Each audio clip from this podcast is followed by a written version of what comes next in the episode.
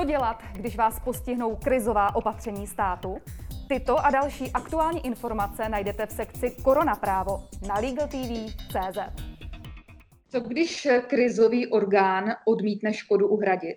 Pokud krizový orgán, sama říkáte krizový orgán, úplně přesně nevíme, kdo to vlastně bude, odmítne škodu uhradit, pak nezbyde poškozenému nic jiného, než aby se obrátil na soud se žalobou o náhradu škody, jako v kterémkoliv jiném případě, kdy někdo tvrdí, že mu někdo jiný způsobil škodu a ten v úvozovkách někdo jiný ji odmítá zaplatit.